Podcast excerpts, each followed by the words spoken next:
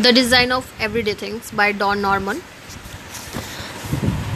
First chapter The Psychopathology of Everyday Things. Let's start.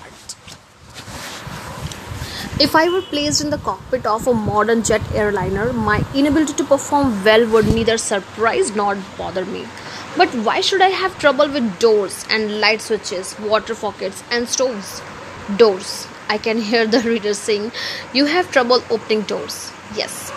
I push doors that are meant to be pulled, pull doors that should be pushed, and walk into doors that neither pull nor push but slide.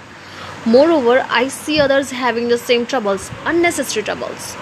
My problems with doors have become so well known that confusing doors are often called Norman doors. Imagine becoming famous for doors that don't work, right? I'm pretty sure that's not what my parents planned for me.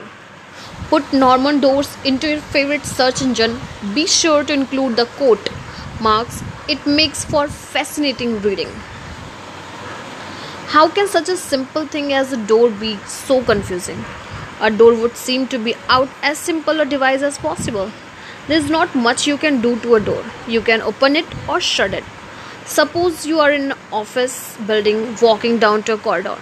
You come to a door, how does it open? Should you push or pull, or the left or the right? Maybe the door slides. If so, in which direction? I have seen doors that slide to the left, to the right, and even up into the ceiling. The design of the door should indicate how to work. Without any need for signs, certainly without any need for trial and error a old a friend told me of the time he got trapped in the doorway of a post office in a European city. The entrance was an imposing row of six glass swinging doors, followed immediately by a second identical row. That's a standard design. It helps reduce the airflow and thus maintain the indoor temperature of the building. There was no visible hardware. Obviously, the doors would swing in either direction all a person had to do was push the side of the door and enter. My friend pushed on one of the outer doors. It swung inward and he entered the building.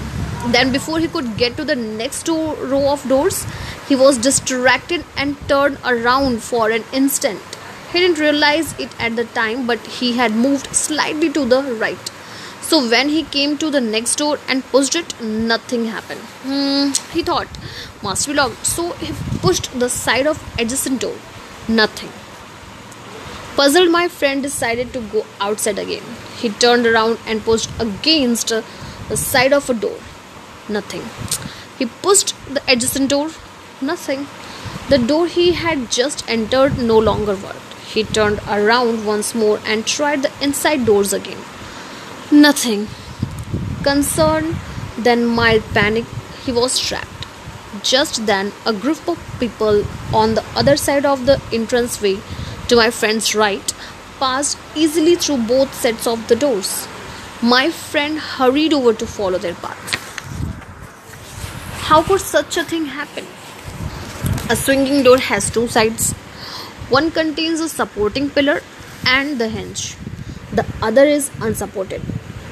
Open the door, you must push or pull on the unsupported edge. If you push on the hinge side, nothing happens.